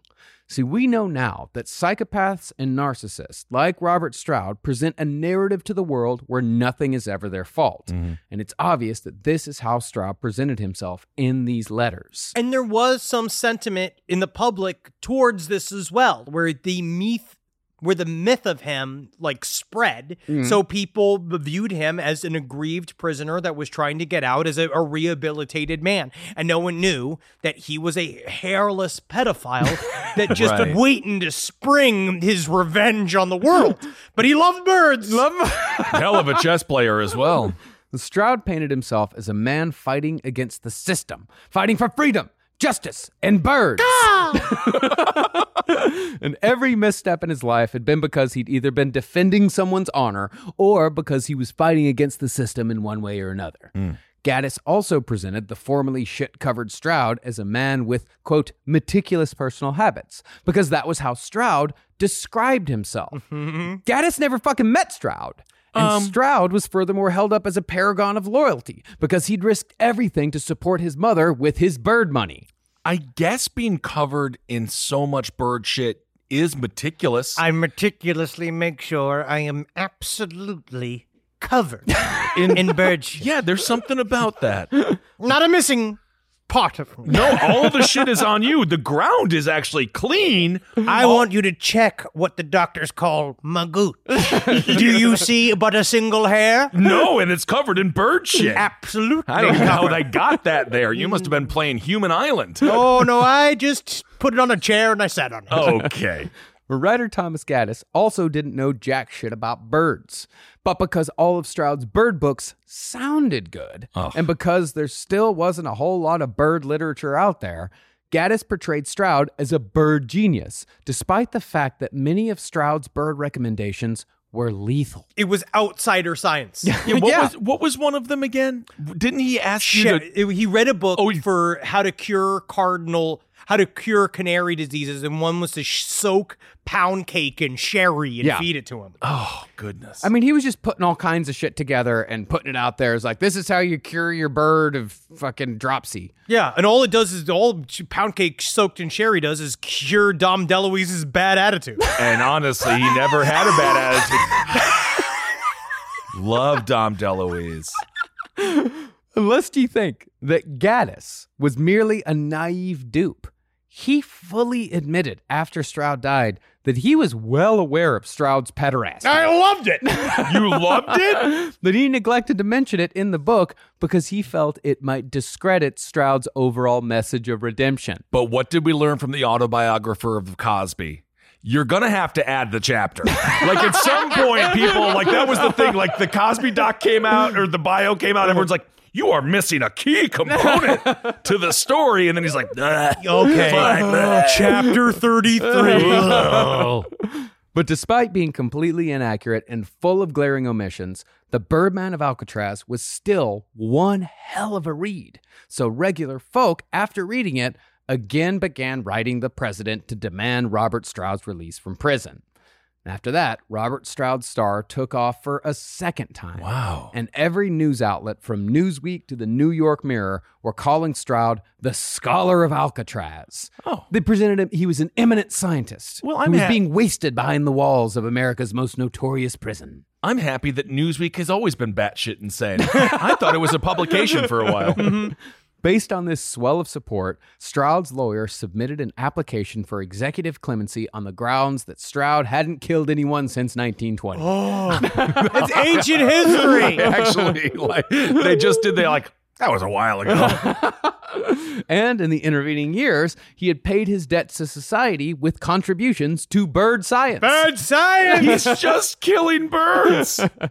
But after reviewing the facts and Stroud's prison records, the attorney general said, absolutely not.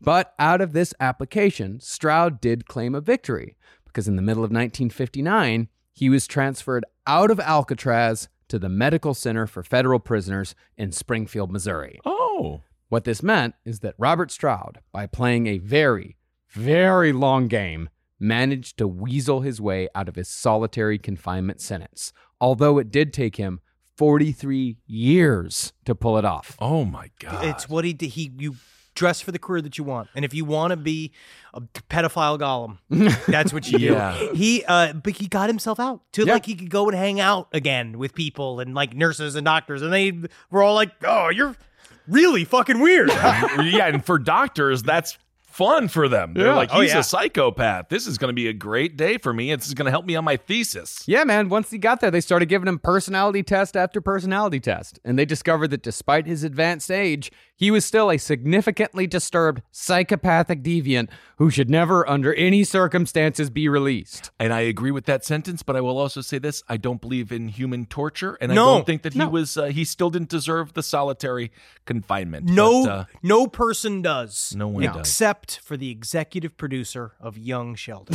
that is absolutely one hundred percent correct. That is just a war crime against every one of us, except for love Matt Hobby's on the show. He's an old buddy of Oh, mine. yeah. He needs the show, but I just, oh God, oh God, what is happening to all of us? Honestly, good for Matt Hobby, great actor. I mean, I don't believe in solitary confinement, but there was something to be said for keeping Stroud away from the other prisoners. oh yeah, Yes. because the the, Yes. the moment he was allowed around a young inmate, he immediately attempted to rape him. Yes, Yeah, absolutely. just immediately. Middle ground, middle ground. Yeah, middle, yeah, middle ground, middle ground. But at this point, not even a diagnosis of incurable psychopathy and an attempted rape could slow down the momentum building behind the Robert Stroud myth. You mean brand?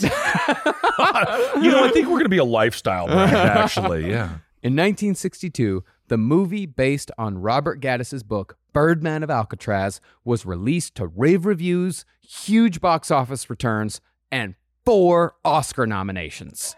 Wow. yeah, and Burt Lancaster is one of those old school, like classy actors. Yeah. Mm-hmm. because he was known. Because I was reading like one of those like AMC breakdowns of it, where he was like the he's known for playing like strong men with a heart. Well, he had just gotten out, he had just played Wyatt Earp in Gunfight at the OK Corral. Like he was Burt Lancaster played Heroes. Oh You yeah, know? and so and he was just like, I just got to say it's amazing to step in the shoes of the Birdman of Alcatraz, and I'll tell you what, get me out of their shoes, they are filled with canary shit. Yes, but if you're Stroud, that's a huge compliment. it was, He's played by. Burt Lancaster. And Kojak was in it. yeah, Yeah, yeah. With Telly, or without hair? Telly Savalas. Without. Without, okay, he does have hair at one point, I believe, Tully. Uh, technically, he was born without hair. He had hair applied as a younger boy to not be bald up until he was thirty years old. No kidding. Yep. Well, Birdman Alcatraz did more to muddy the waters of who Robert Stroud really was more than anything else, simply because it's a great fucking movie. It is. It's considered a classic of American cinema to this day. Now, the public did make one more push to release Robert Stroud following the movie's success, but Robert Kennedy, who was Attorney General at the time, also quietly denied it. And that's what got him killed. In the end, though, Robert Stroud actually got the romantic and poetic conclusion that he neither earned nor deserved. wow. See, support for Alcatraz had been eroding in Congress for years because it's so fucking expensive. And Birdman of Alcatraz eroded the public support. And as a result, Alcatraz prison closed in March of 1963, less than a year after the movie was released. And Robert Stroud's weird, gross life ended up being partly responsible for the shuttering of the institution where he spent the worst years of his incarcerated life. Then, eight months after Alcatraz met its end, Robert Stroud died as well of a heart attack on November 21st, 1963. Coincidentally, the day before John F. Kennedy was assassinated. Oh, whoa. Wow. However, Robert Stroud was not the only factor that led to the end of Alcatraz. The other was the infamous escape from Alcatraz. Whoa! Yes. And it's with that escapade, along with all the other attempted escapes, that will end our series next week. It is Awesome. wild because I don't know if you know anything about the Escape from Alcatraz. You ever see the Clint Eastwood movie? No, I did not see it. It is. This is one to fucking watch. It's Yeah, a dude. good, good movie. All It's- Great. Uh, so we'll be covered. So we go into action movie territory next week. Oh, Very yeah. cool. As global warming continues and temperatures change, perhaps the uh, the water will freeze over, making it much easier to get to Alcatraz. Wouldn't that be nice if it was ice? No, America is heading into a period of tropicalization. It's actually the opposite. We're about to get really, No, really but warm. it's, oh, let's talk about this for the next 30 minutes because this is where we're experts. I know about clouds. Yes, I know what clouds do. the clouds are the enemy. All I know is people in Wisconsin are full of glee when they're like, in 50 years, it's going to be Florida here. It's like, well, that's scary, but all right. Oh, you won't have to move. Wow. Um, here is a big announcement. Are we making the biggest of all the big announcement? Here it is. Yay! Dun, dun. I don't know how to do a drum roll, but that's great. I'm so excited about this. We're selling weed. Um, it is. We're selling vapes. They're coming out. Faux 20. We have them in right now. It's limited locations. We're going to be getting rolled out even deeper and deeper into the SoCal area. But Yes. right now, what we have is in Weed in Santa Ana. This is on 420 uh, this Tuesday coming up. It uh, go check it out. Go buy our vapes there. We and also if you uh. And also the Boulevard, which is a storefront. This is in San Diego. San Diego and Santa it up. Ana. Okay. And the, the one that we really want you to try out is that if you dial 1 800 cannabis, that's C A, N as in Nancy, N as in Nancy again, A, B as in Bronk, I, S as in suck. You've made it so much more confusing. One- 1 800 cannabis. I didn't know. I honestly, I have to look up how to spell cannabis each time. Um, it's an A, not an I. It's it's it's just it's two A's, one I.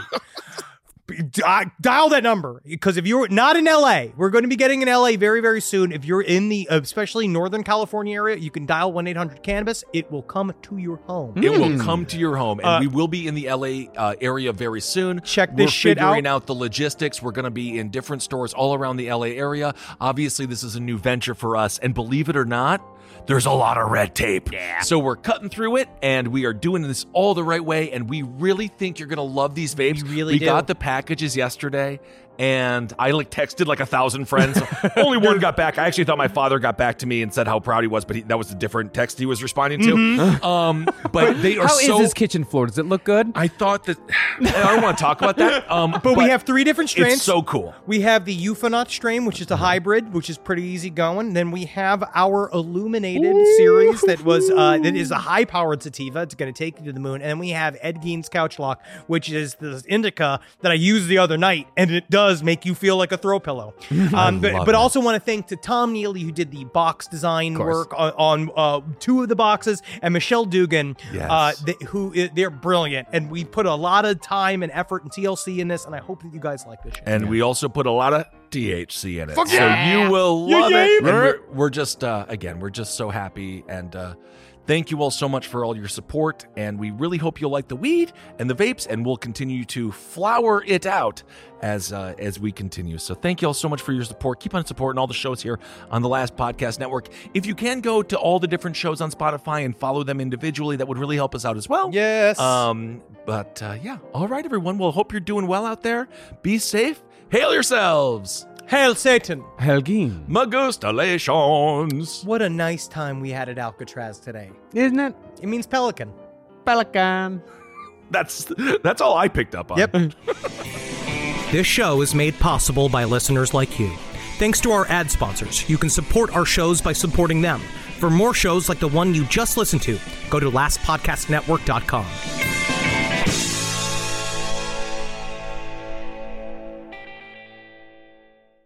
Emmy award winning John Mulaney presents Everybody's in LA, a special run of six live episodes created by and starring Mulaney that'll stream live on Netflix during the Netflix is a Joke Fest. The comically unconventional show will feature special guests where John Mulaney explores the city of Los Angeles during a week when every funny person is in it. Watch John Mulaney Presents Everybody's in LA, debuting May 3rd live at 7 p.m. Pacific Time, only on Netflix. You can start your day off right. When you find a professional on Angie to get your plumbing right first. Connect with skilled professionals to get all your home projects done well. Visit Angie.com. You can do this when you Angie that.